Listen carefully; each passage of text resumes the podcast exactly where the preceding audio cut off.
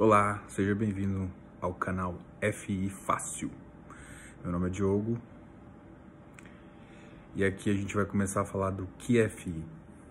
Eu fiz uma pergunta que vai ser a chamada do, do vídeo, também vai ser a chamada da descrição. O que é FI? Antes de eu começar a falar disso, a gente vai falar de uma coisinha breve. Se inscreva no canal, vocês vão, vocês vão ver interessante. Fica até o final que eu preparei uma apresentação fazendo um comparativo de um FI com um ativo normal em termos de renda e a gente vai falar disso incluindo a parte de imposto de renda, tá? Então fica até o final que vocês vão gostar do que vão ver.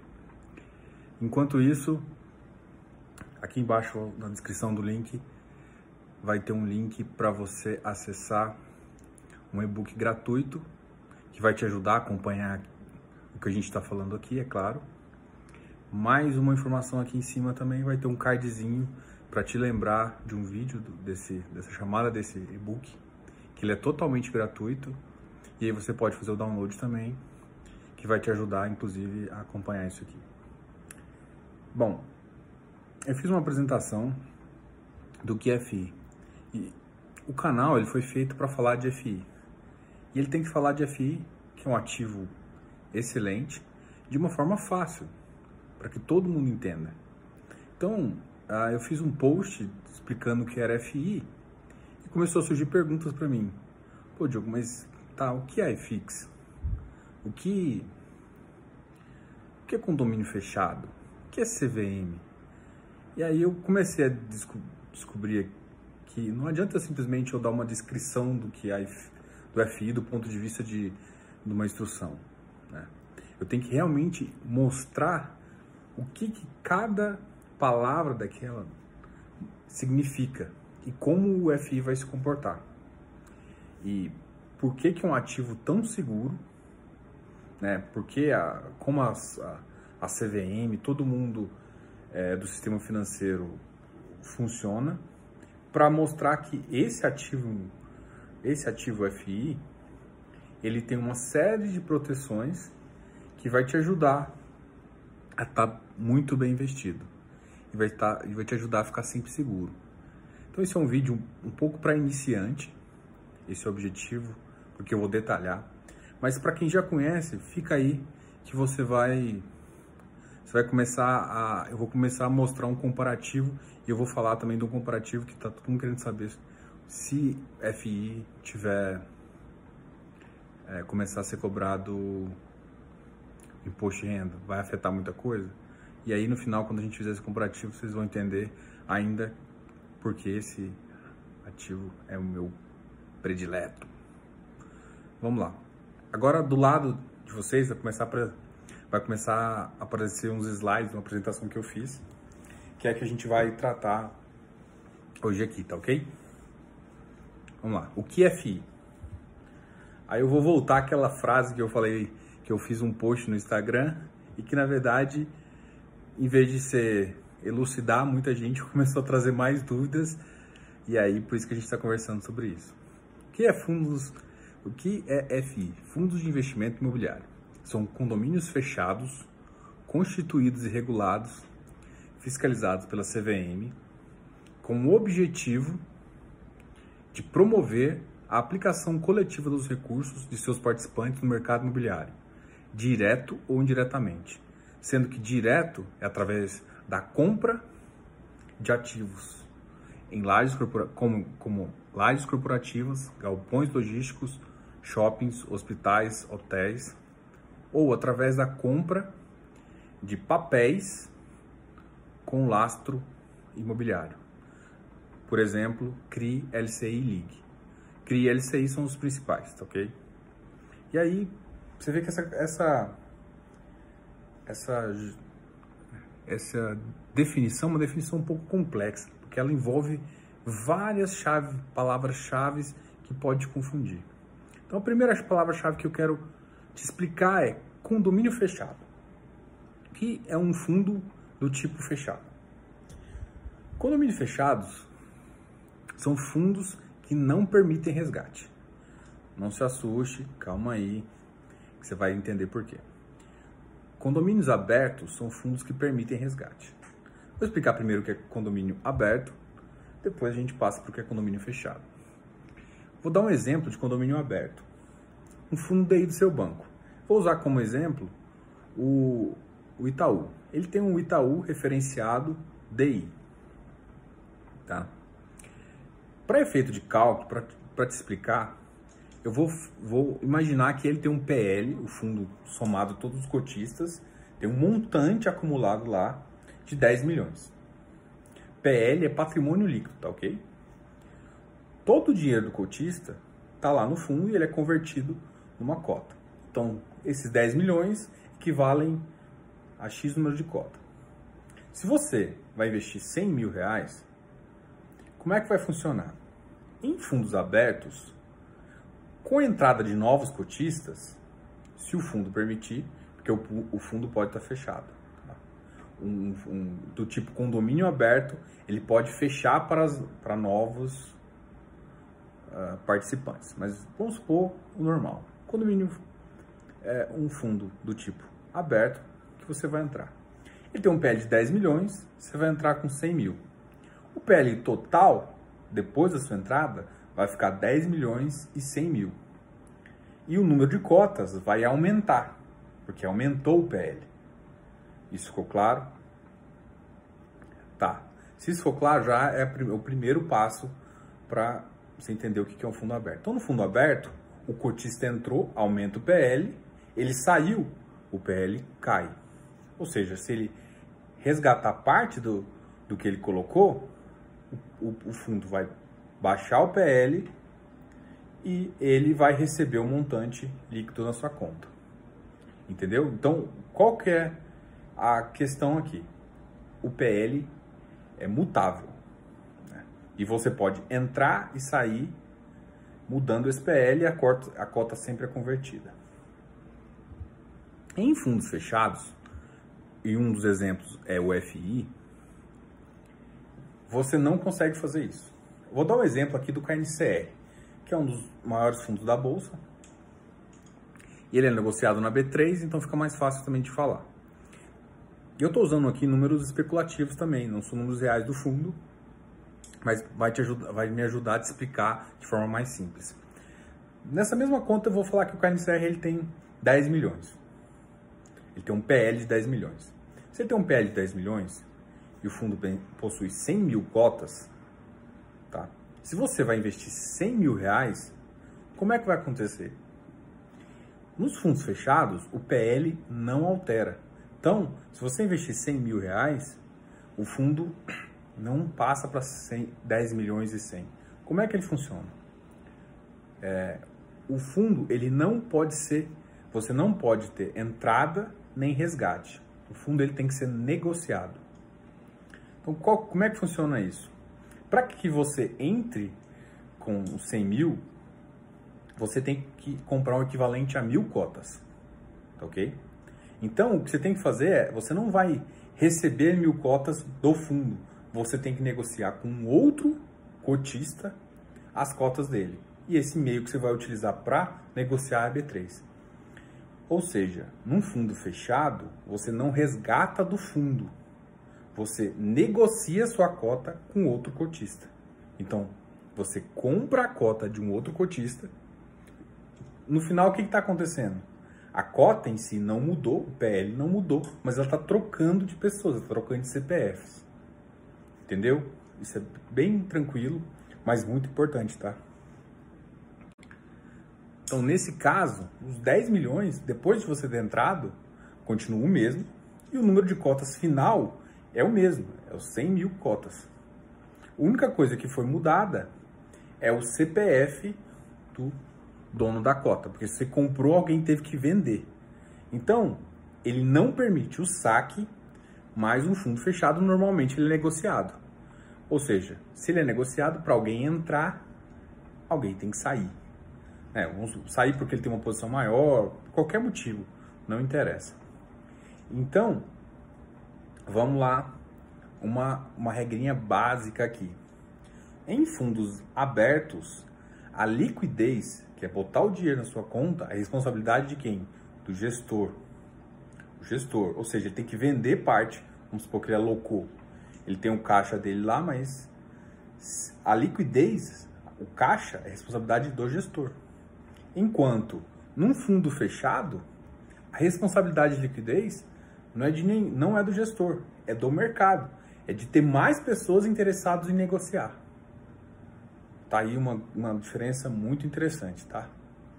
Então, num, o gestor tem que liquidar, no outro tem que ter um outro parceiro, uma outra pessoa para que você vai vender ou que você deseja comprar, para dar essa liquidez, ou seja, para vend vender ou para comprar. Tá ok? Então, quais são as vantagens do condomínio fechado? Em, no, nos condomínios fechados, em época de crise, o cotista não pode resgatar o valor. Vamos, vamos pular para o que está acontecendo em fundo aberto. É, eu não vou entrar em detalhes, mas inclusive renda fixa, a, costa, a, a cota pode baixar. Vamos supor que todo mundo peça para sacar agora. Se todo mundo pedir para sacar numa cota que está caindo, porque ele vai ter que liquidar no mercado secundário, está pagando cada vez menos, o PL do fundo pode ficar negativo, ou seja, o patrimônio pode ficar negativo, isso não pode acontecer. Então, às vezes, o fundo vai ter que fazer um mecanismo de fechamento, de não deixar ninguém sair. Ele tem esse, normalmente os fundos têm esse no regulamento, tá? Isso não é muito errado. Mas, uh, o que, que eu estou querendo te falar? Em fundos abertos, você obriga o gestor a vender a qualquer preço para te garantir a liquidez. Fundos fechados, como é o caso do FI, você, você, ele Sinceramente, ele não vai vender o ativo dele, o prédio dele, para que você quer retirar.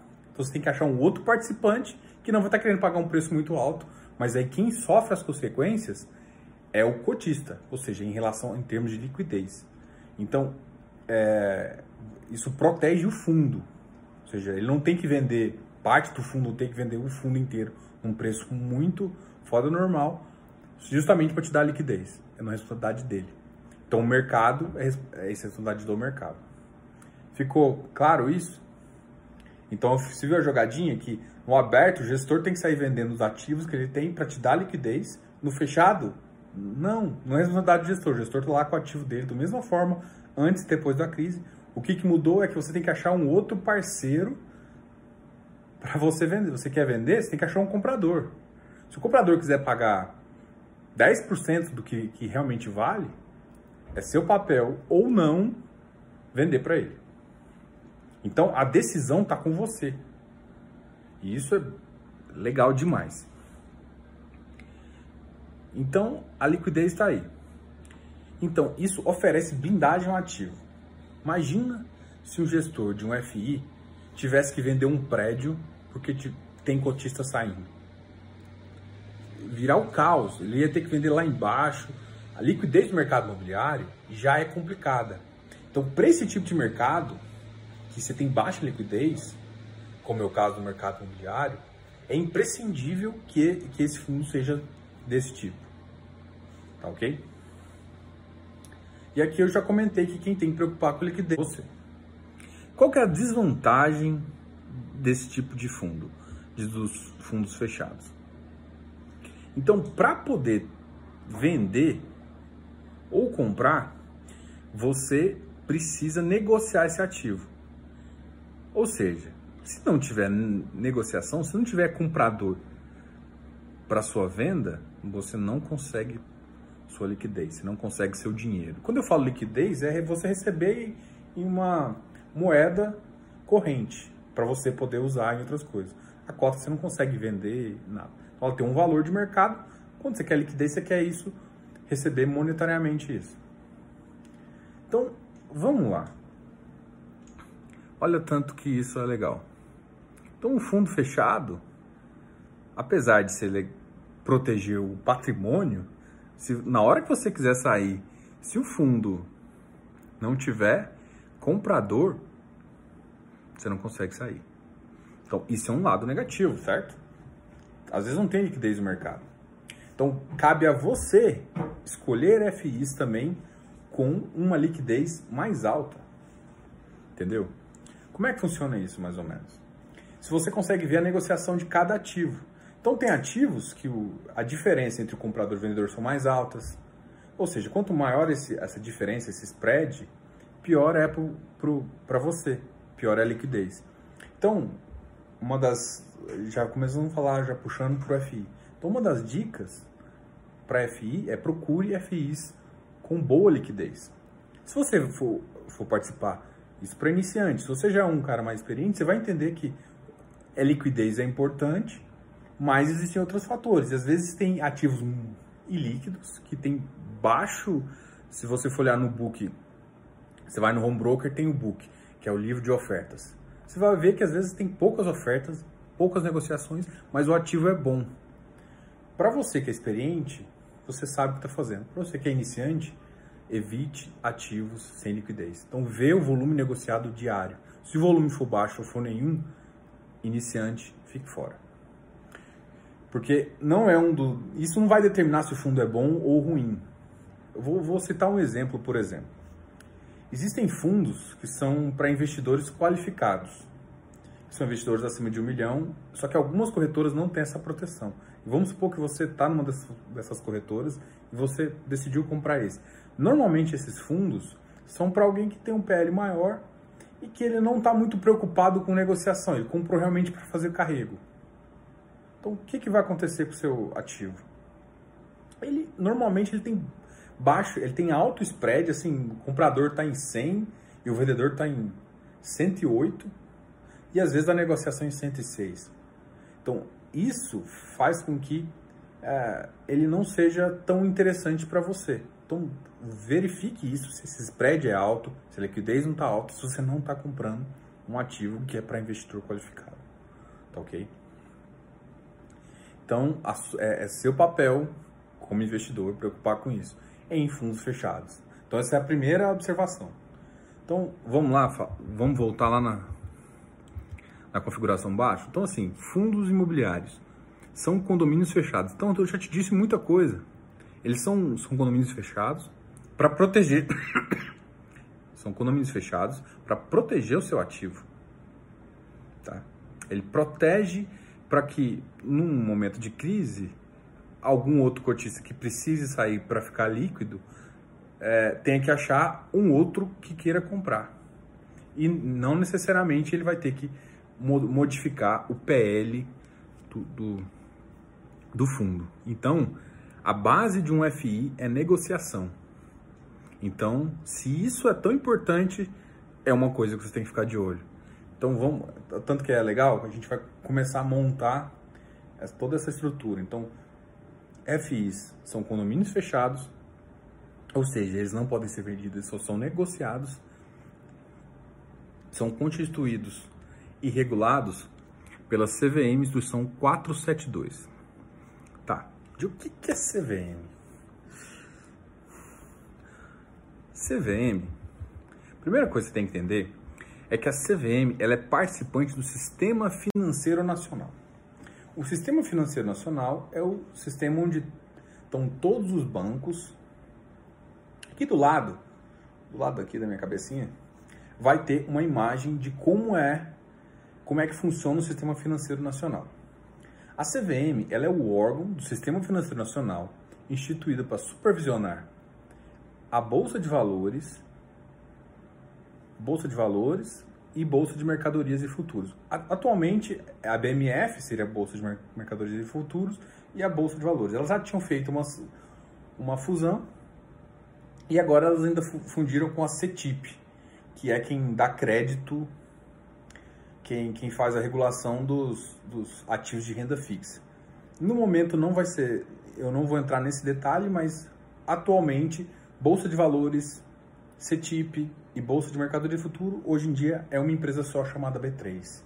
E essa, é por essa empresa que você vai negociar o seu FI. Quem é participante? Todo FI ele tem que ser registrado na CVM. E não necessariamente ele está registrado na bolsa, tá? Porque tem, tem FIs que são constituídos de forma particular, ou seja, ele não tem essa negociação em bolsa, ele pode ter negociação em outro tipo de mercado, porque ele, ele o que, que a bolsa faz?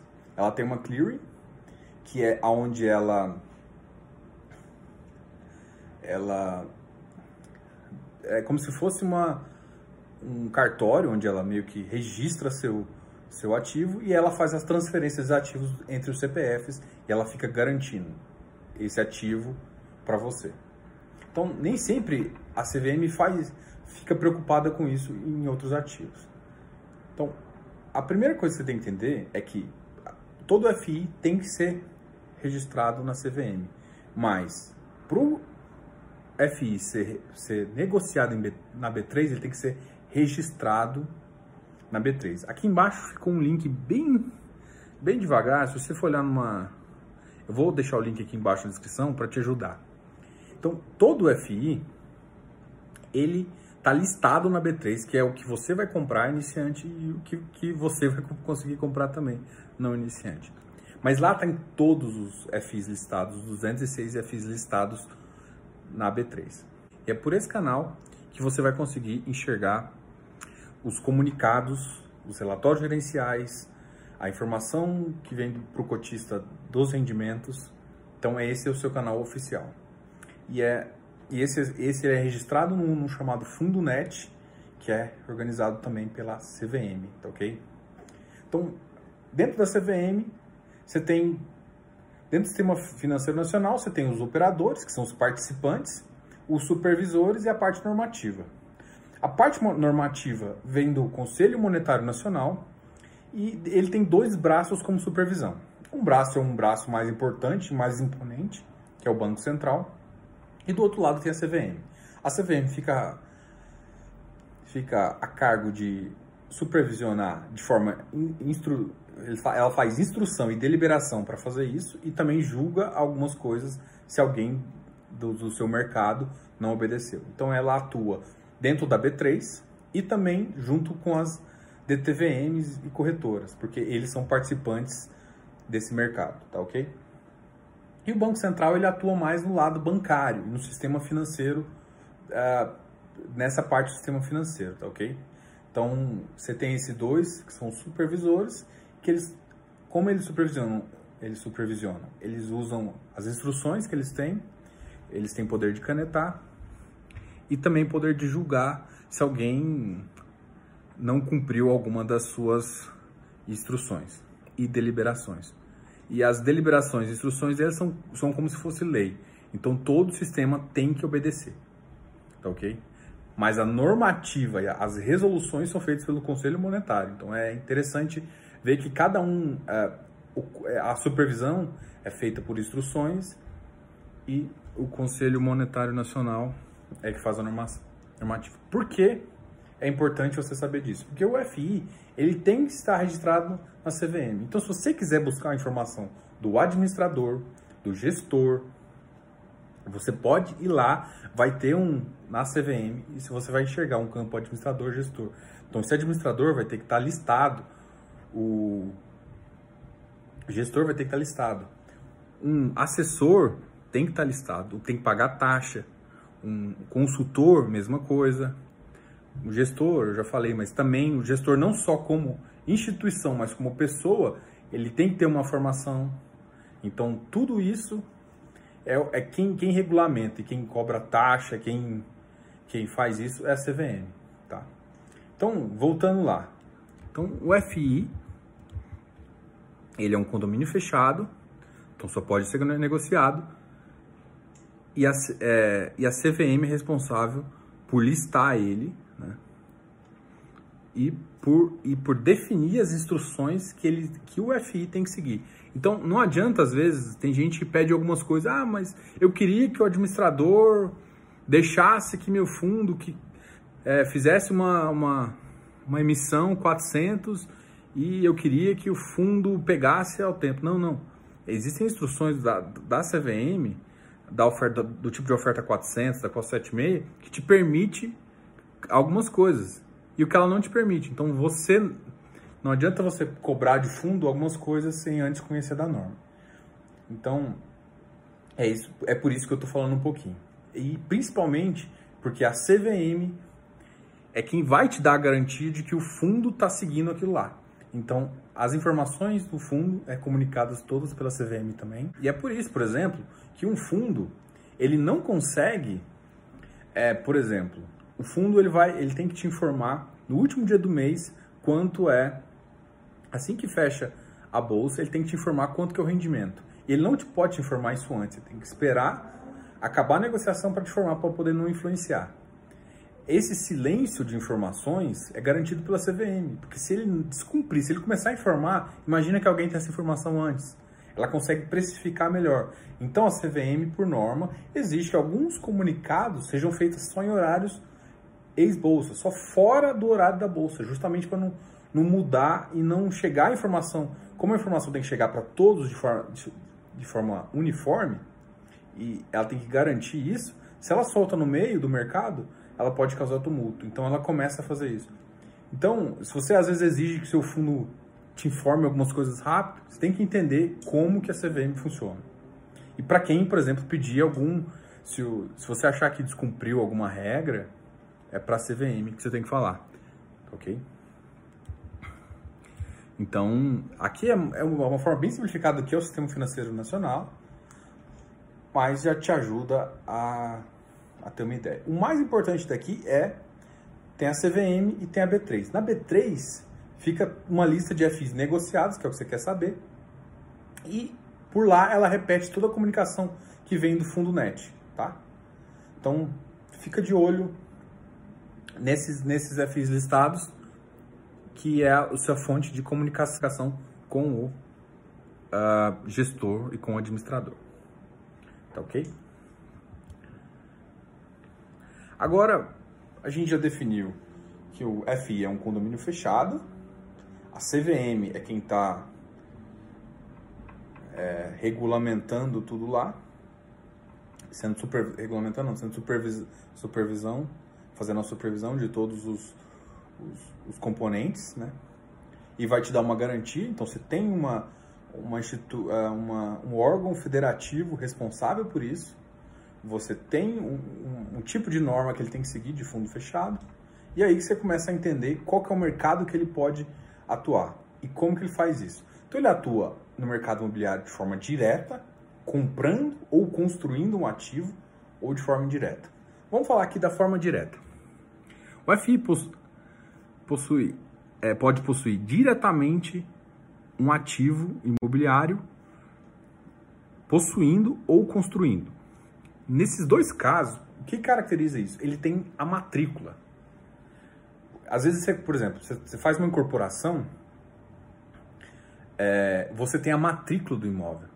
Entendeu? Então, às vezes você faz a matrícula, você faz uma incorporação para você vender.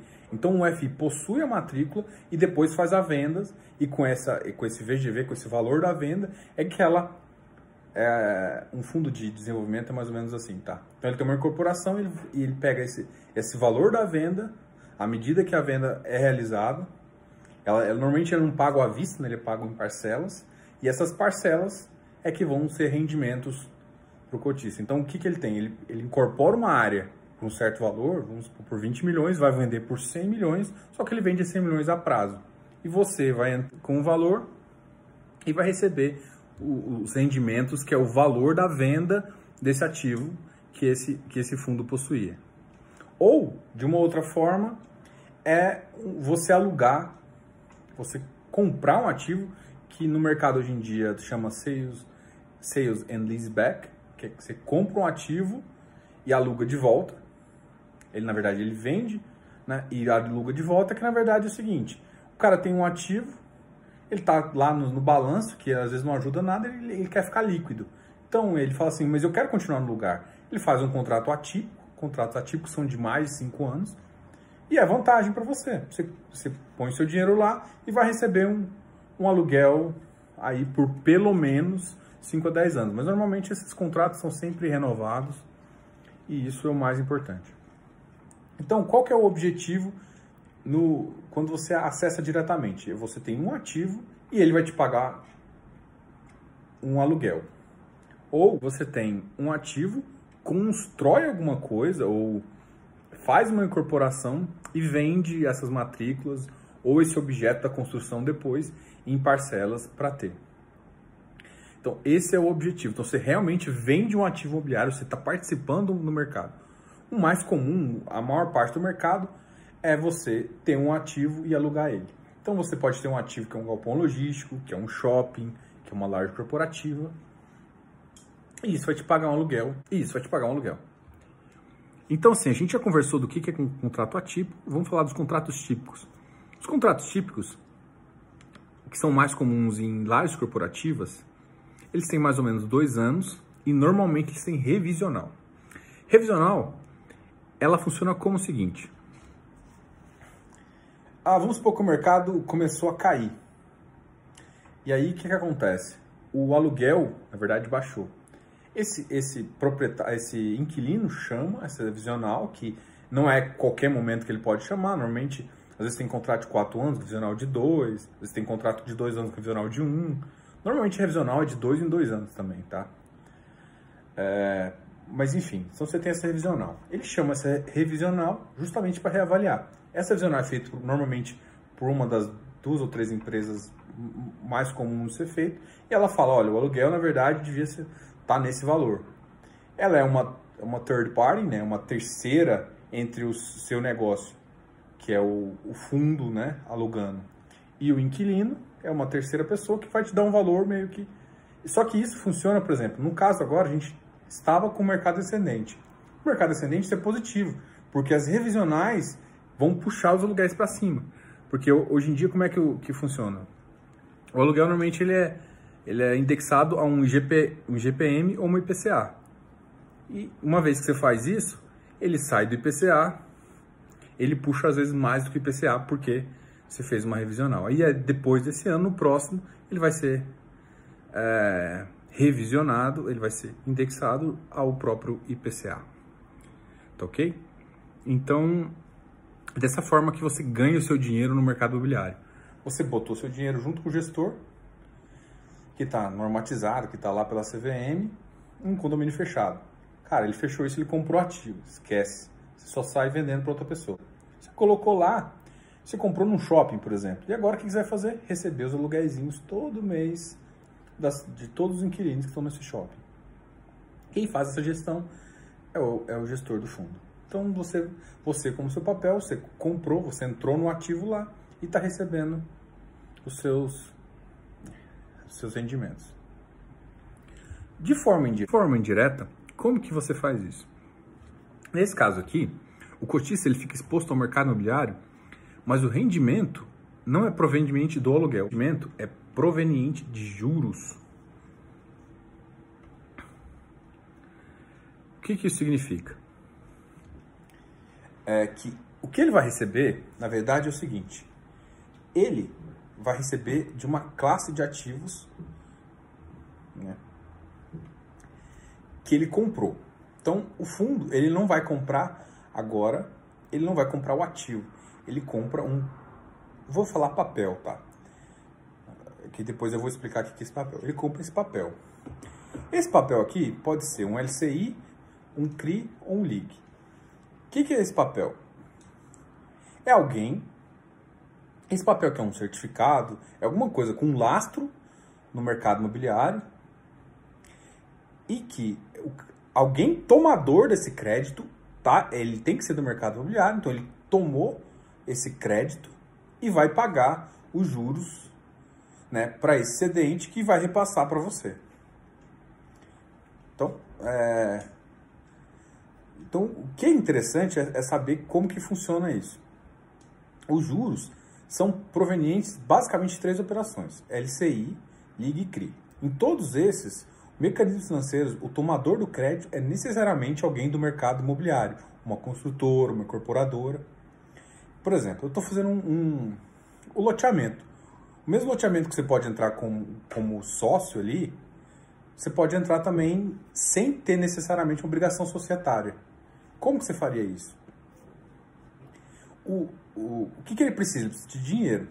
Né? Porque ele vai, ele, vai receber, ele vai receber o valor tudo no VGV, na venda futura. Então, o cara fala assim, eu preciso do dinheiro agora para comprar alguma coisa e tudo mais. Ele precisa do dinheiro para comprar. Ele vai no mercado e fala assim, olha, eu tenho esse VGV aqui, já criei a obra, só que eu estou precisando de dinheiro. Meu VGV é de 100 milhões. Eu estou precisando de 20 milhões agora para fazer. E aí, o que, que, que, que, que um emissor faz? Ele fornece esse dinheiro com garantia na, nos, nos ativos imobiliários, que são os lotes, e emitem esse CRI.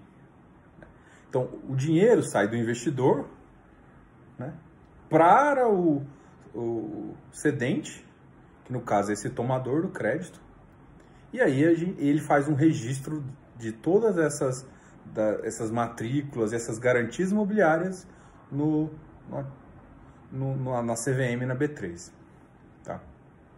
Então o que está acontecendo? Você não está é, se associando, entrando com dinheiro de fato na, no, na, na sociedade do imóvel. Você está, na verdade, comprando um ativo que vai te gerar os recebíveis. Quem te dá a garantia é o é o, o cedente. E como é que ele faz isso? Normalmente ele indexa a um valor. Olha, vou te pagar IPCA mais 8. Você quer entrar? Nossa, legal, IPCA mais 8. Só que você tem um risco e é isso que você vai ter que assumir. Então, o que você compra, você não está comprando uma carteira de ativos de lote, você está comprando um papel indexado a IPCA com a garantia nos lotes. Então, o, o, que você recebe, o que na verdade um fundo, um mercado, um fundo recebe de, de papel, ele recebe os juros, né? o pagamento da parcela, PMT, e às vezes um pouquinho da amortização, mas vamos falar só dos juros. Então, ele recebe os juros da PMT justamente para poder repassar isso para o cotista. Então, nesses casos, é interessante você entender que você não tá, você não tem uma matrícula diretamente essa matrícula fica registrada na operação, mas para quem está comprando, o que interessa é o índice que está comprando. Por exemplo, Selic mais CDI mais 2, CDI mais 1, CDI mais meio, IPCA mais alguma coisa, IPCA mais 2, IGP. Então, é, para quem compra, ele não compra porque o VGV vai ser de 10 milhões. Para ele não, não interessa isso, ele compra com lastro em como vai funcionar como é, o empréstimo está atrelado a esse índice. E esse índice que vai ser o retorno financeiro. Então, é claro que é importante o negócio, é importante o negócio e ele tem que ser imobiliário. Mas é esse lastro, é essa, essa operação financeira aqui é que está mascarando isso. E essa operação financeira está baseada em duas coisas. Nos recebíveis, né? Vamos supor, a gente tá falando, falou do VGV antes, só que esse VGV é que vai pagar os juros. Né? E, e além disso, eles são registrados também os lotes como garantia. Se não tiver o pagamento, é, o, o, o, CRI, o, a operação, eu estou falando basicamente de CRI, pode fazer isso. Agora vamos falar um pouco. Eu tô, essa operação, mais ou menos que eu estou falando, é mais ou menos ligada ao CRI. Mas isso funciona com LCI, LIG e CRI também. A LCI ela tem que ser emitida por um banco. Não, não é qualquer operador que pode do sistema financeiro que pode, que pode emitir. O LIG, várias instituições financeiras conseguem emitir. E o CRI só pode ser emitido por securotizadora. Então, cada um desses, desses mecanismos que esse fundo pode comprar, ele, ele vem de um emissor. Né?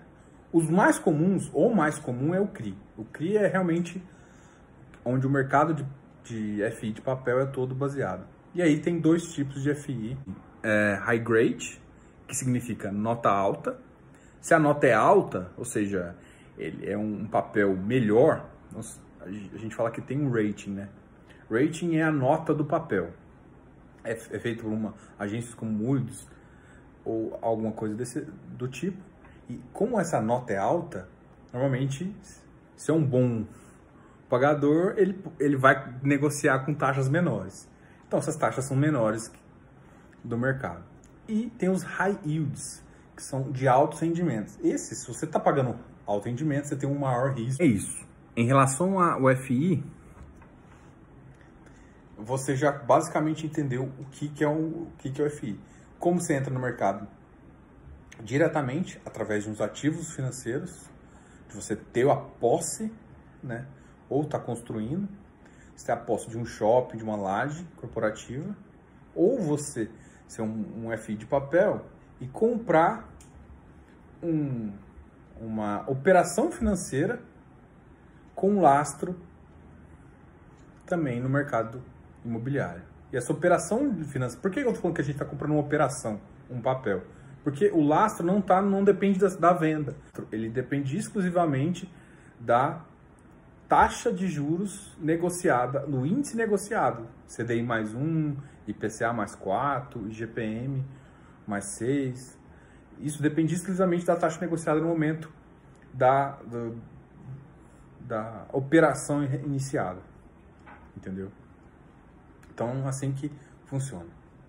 Eu acho que agora eu, eu já consegui te explicar o que, é, que é FI e como que ele FI ele funciona no mercado. E você, como cotista, o que, que você o que, que você recebe? Eu recebo compro um FI de tijolo, eu estou recebendo o aluguel. Se eu compro um FI de papel, eu estou recebendo simplesmente um os juros.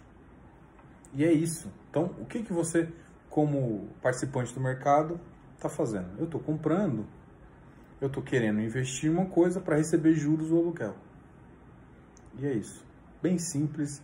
E esse é o mecanismo que te faz investir no mercado. Por que, que o mercado imobiliário é tão interessante? Porque ele tem um monte de benefícios fiscais para te ajudar a investir. Por exemplo, uma deles é a isenção do rendimento. Então, se você recebe um de rendimento, ele é completamente isento de imposto de renda. Isso te ajuda. Ele tem uma norma, é, a instrução CVM, que dá as diretrizes do fundo, ele tem uma CVM, que é o supervisor do sistema, do sistema financeiro, que fica olhando, e ele é um condomínio fechado, que protege em termos de liquidez. Então você tem tudo isso para entender o que é um FI. Ok? Se ficar alguma dúvida, você pode mandar um comentário que eu respondo. Eu espero ter deixado bem claro agora. E agora a gente vai para a parte de exemplos. Eu acho que essa parte aqui é talvez que mais interessa para quem já é um, um pouco mais experiente. Então, o que, é o FI? Vou fazer o um resumo aqui. FI é um fundo fechado, regulamentado pela CVM, para o investidor receber aluguel ou juros proveniente de uma operação com o mercado imobiliário. Simples. Não tem aquela. É, é, bem tranquilo. E aí, cada. Quando você fala fechado, vocês já entenderam por que, que eu estou falando fechado, vocês já entenderam o, a importância da CVM, né? E onde eu vou buscar as informações, eu posso buscar tanto na CVM como na B3, porque a CVM regula a B3, né? E o que, que vem para mim, cotista? Eu recebo o aluguel ou os juros. E eu recebo isso com um nome bonitinho chamado rendimento. Tá? E ele é isento de tributação. Agora eu vou falar de um exemplo. Né? Então, até aqui, você já entendeu o que é FI, o que é fechado, viu que isso te protege, né? protege a classe de ativos, porque os imóveis têm baixa liquidez. Então, imagina se acontece esse desespero, tá todo mundo realmente, imagina se fosse aberto um, um, todo mundo querendo sair do fundo e o gestor tendo que vender um prédio. Então, assim, isso te ajuda, isso é excelente para você. Você já sabe que o órgão regulamentador, regulamentador é a CVM, é para ela que você vai cobrar, é ela que te ajuda e ela que supervisiona a B3. Tá? E ela faz as, as instruções normativas. E que o rendimento vem de aluguel e de juros. Mas, Diogo, eu não estou convencido que isso é bom não tô, eu não sei se isso é legal para mim. Tá, aguenta aí. Vamos fazer um, uma comparação de um ativo real? Eu, eu fiz uma pesquisa aqui no Zap e outros aplicativos e peguei um imóvel básico ali, sabe? Um imóvel de 250 mil. Ele tá pagando, isso com os dados ali de meados entre janeiro e fevereiro, tá? Vamos pensar isso antes da crise e paga em torno de R$ 1.100. Ele paga R$ 1.100, 250 mil. E para efeito de consideração, eu não estou alugando para um imobiliário, porque se eu tivesse alugando, ela me comeria 10%. Pelo menos aqui em Goiânia é 10%. Esses 1.100 são recebidos direto pelo proprietário. Pode existir regiões que pagam mais. Podem. Mas eu peguei uma média, tá? Então tá. Quanto que ele me dá de yield? Quanto que ele me dá de rendimento? Eu vou comparar yield com yield. Tá, o yield mensal, ele me dá 0,04 44% bruto. Anual me dá 5,41% bruto. Mas isso é assim? Não. Por quê? Porque esse rendimento ele está tá em, em cima do rendimento que você já, já tem. Como ele é um rendimento acima, normalmente você vai pagar uma taxa de tributação provavelmente de 27,5%. Tá? Se você pagar isso, eu, eu tenho que pagar ainda de imposto 302 reais por mês. Então, isso me dá um rendimento líquido, para eu comparar com o FI, o FI é todo líquido, e dá um rendimento de 797,50 anual de 9.570. Isso me dá um yield líquido de 0,319%. O que hoje em dia, isso eu fiz com o número de fevereiro, está tá abaixo da minha, do meu CDI. Mas aí você vai me falar, pô, Diogo, tem valorização. Concordo. Não estou falando que é um ativo ruim, não. É um ativo bom. O mercado imobiliário é bom. Você recebe isso e ainda você tem, pode ter valorização. Só que você nunca sabe quanto. Só que isso, essa valorização é a mesma justificativa que eu te dou também para você entrar no FI. Tá? E um anual de 3,89%. Tá? Agora, eu peguei três tipos de FI. Um de tijolo, um de papel high grade e um de papel high yield. Peguei esses três tipos.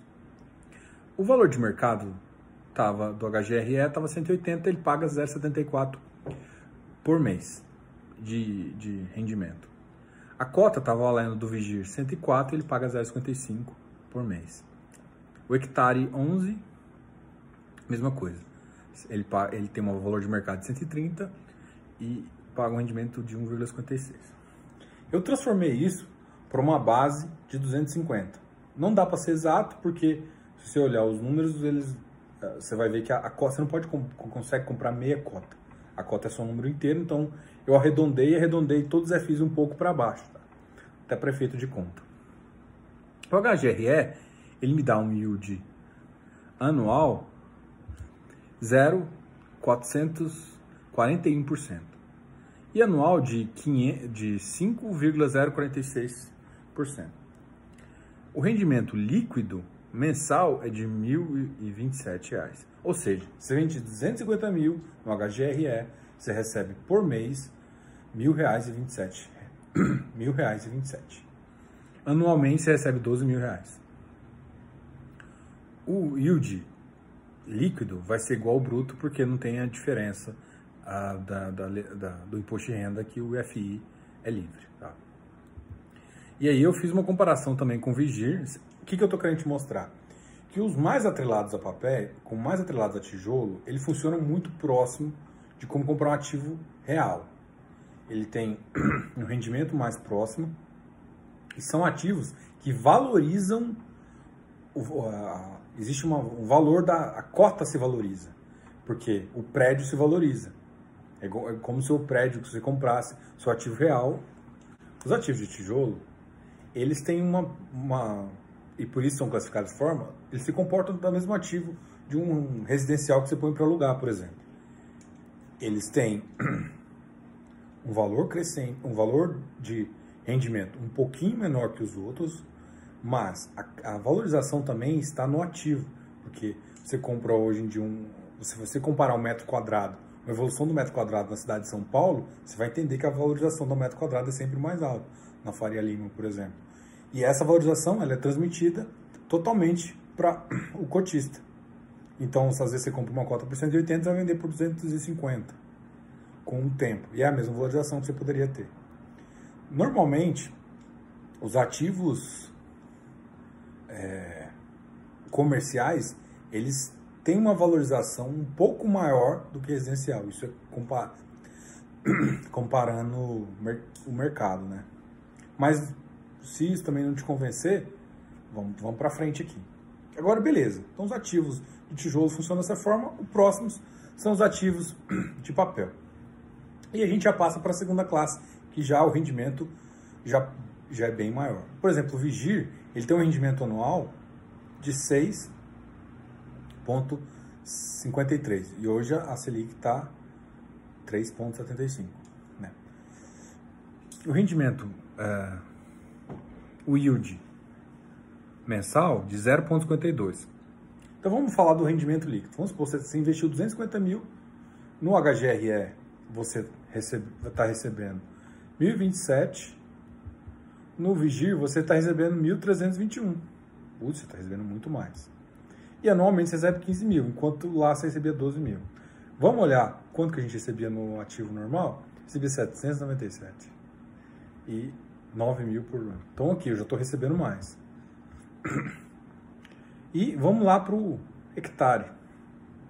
O hectare, ele me paga 1%, 1,2% ao ano. Esse é um ativo bem arriscado, só estou colocando aqui por baixo de comparação.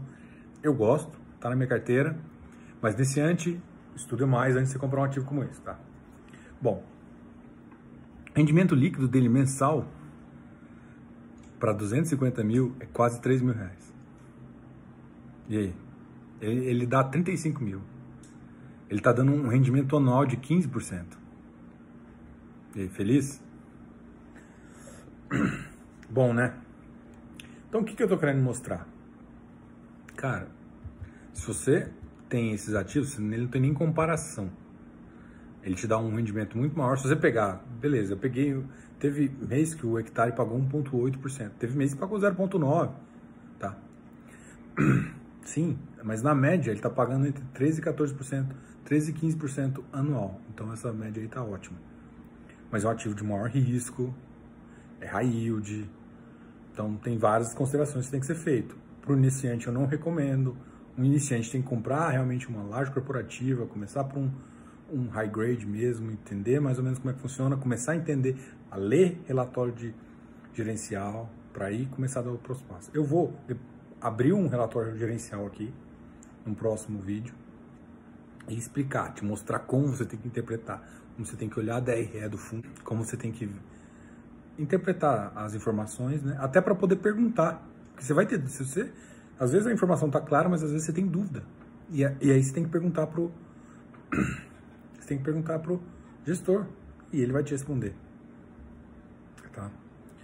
Agora vamos então assim, vamos para a comparação que aí eu vou já começar a falar de uma coisa talvez um pouquinho mais chata, que é a tributação, uma possível tributação no FI. Bom, se você comparar aqui, eu, se a gente for olhar, analisar líquido, não tem nem. Até o, o. Porque o tijolo, o ativo de tijolo, um dos mais conservadores, que o mercado mais aumenta a cota, isso faz com que o yield caia mais, justamente as lajes corporativas. Agora, por exemplo, shoppings ou shoppings e galpão, galpões logísticos, ele tem um yield um pouquinho maior que esse, e já, já ficaria maior inclusive que o, que o bruto do AP, ficaria bem maior. Mas eu quis pegar o tipo lajes corporativos, que é os mais conservadores dos conservadores. E mesmo assim, aí, pô, Diogo, se começar a tributar, vai ser, vai continuar sendo legal, HGE? Vai continuar sendo legal o FI? Cara, você tá vendo aí. A tributação não vai ser de 27,5%, vai ser muito provavelmente de 15%. Se você fizer essa consideração, a vantagem é que com esses 250 mil eu não preciso comprar um ativo. Eu posso fazer um mix desses três ativos. Eu posso colocar só 10% no hectare, por exemplo, e pegar uma carteira, deixar 60% HGRE, e com isso fazer um aumentar meu rendimento anual. Mesmo com os 15%, se você fizer, se você descontar aí, você vai ver que ainda é muito interessante. E outra, com o mesmo valor, você não precisa ficar refém de um ativo. Um apartamento residencial, vamos falar, você tem monoativo, ou seja, tem um ativo ou AP, e ele é monoinquilino. Se o inquilino sair, você está na merda, você perdeu todo o seu rendimento. Quase todos os outros ativos que a gente está falando aqui, uma pessoa, por exemplo, o HGRE, ele não é monoativo, ele é multiativo e multi-inquilino que esse é o melhor dos mundos. Mas tem muito FI que é monoativo, mas multi... O shopping, tem shoppings, por exemplo, que são monoativos, o fundo tem um shopping, um dos mais famosos dele é o, é o, é o Higienópolis, ele é, ele é de um fundo, E esse fundo tem várias lojas, então o recebimento das lojas vai, vai para esse fundo. Então ele é um monoativo multi-inquilino. Qual é a vantagem do multi-inquilino? O inquilino pode sair, você tem perda de renda, mas logo ele pode adequar e você não tem a perda de renda total. Você tem perda... Então, você quer coisa melhor? Um ativo que você não vai ter nunca perda de renda total, ele pode ter vacância. E outra, você precisar vender no mercado, D mais dois está líquido na sua conta. Não significa que você vai vender por um bom preço. Mas você tem a liquidez. Vai vender um apartamento. Eu só estou falando assim, se você já investe em ativos físicos, cara, eu não sei, eh, você tem que investir em FI. Agora, Diogo, então não tem que investir em, em ativos físicos? Não é isso que eu tô falando. Eu acho assim, se você, como consultor, o que que eu, que que eu gosto de falar? É, a gente vai definir uma carteira das pessoas, faz parte, é bom compor toda, todas as informações, porque aqui, nesse tipo de ativo, você está exposto ao mercado residencial, que às vezes, num dado momento, pode segurar um preço maior que às vezes um, um mercado comercial, que ele é, ele é mais marcado, ele tem a, a revisional que marca o preço. Então, vou, o que eu estou te falando é como é, montador de portfólios, assim, para montar um portfólio, cara, você não pode excluir um ativo da sua carteira. Então, assim, tenha em mente que você pode, por exemplo, agora você está você tá num ativo, você tem 250 mil ah, num ativo, mono, num monoativo, monoinquilino, eu não recomendaria. Faz mais sentido você ir para um mercado desse e quando você tiver talvez mais dinheiro, um PL maior, aí faz sentido. Agora, você investir e ficar no monoativo, monoinquilino, não faz muito sentido, entendeu? E mesmo com uma possível é, taxação do FI, você vai ver que se você compor uma carteira, conseguir bater de 10 de um apartamento residencial. Muito mais de forma tranquila. Você compor uma carteira adequada, você consegue fazer. Tá? Então, só que assim, o que você tem que estar preparado é, quando você tem um apartamento, você não fica toda hora no mercado, ah, será que ele está pagando quanto? Nossa, agora está pagando 250. Nossa, agora estou pagando 110 mil no meu apartamento. Você não fica fazendo isso, fica. Mesma coisa.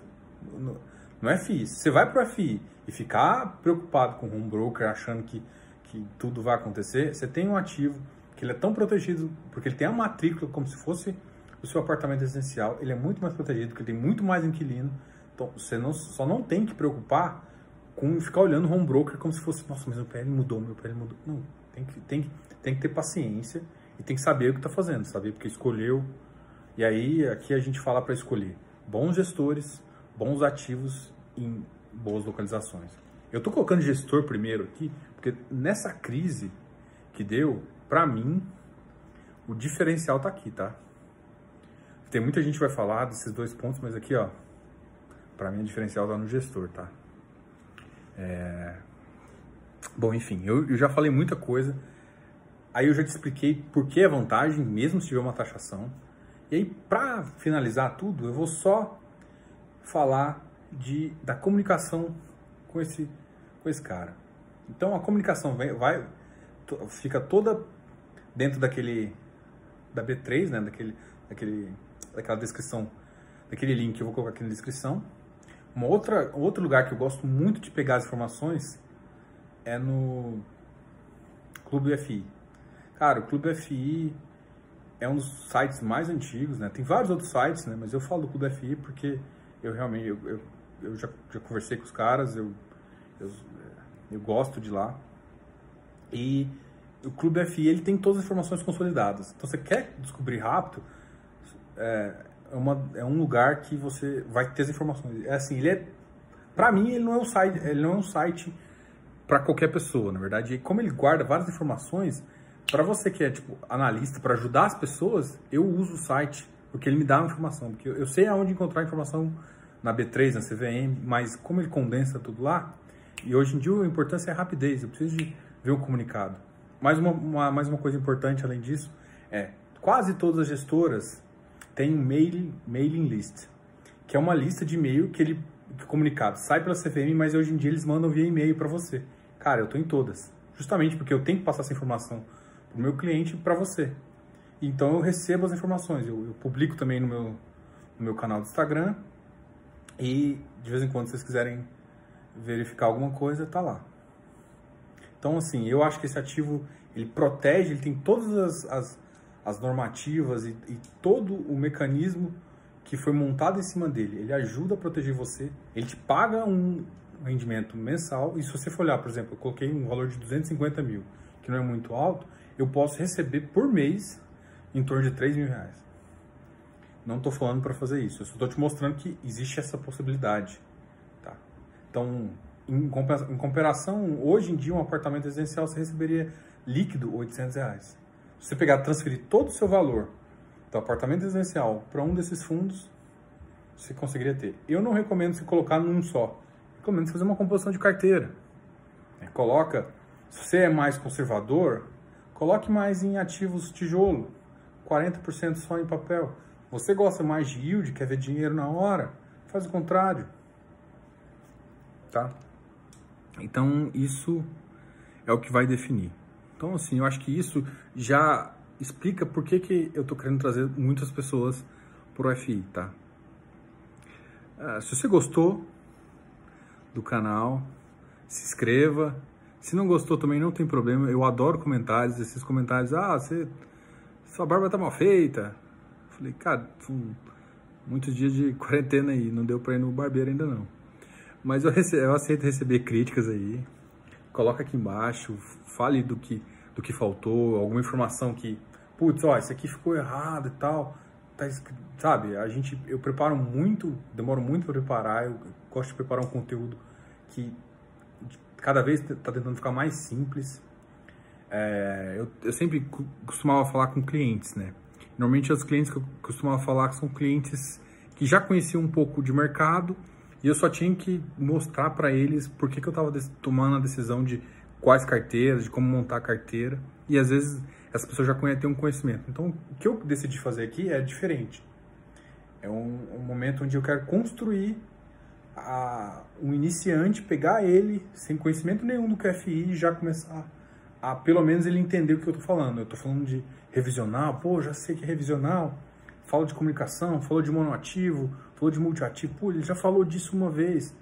E assim eu construo, eu, eu mostro para essa pessoa por que, que eu sou, por que, que, por exemplo, 40% da minha carteira de investimentos é FI. Eu não estou falando para você fazer isso, eu estou falando que eu, minha carteira de investimentos hoje 40% é FI.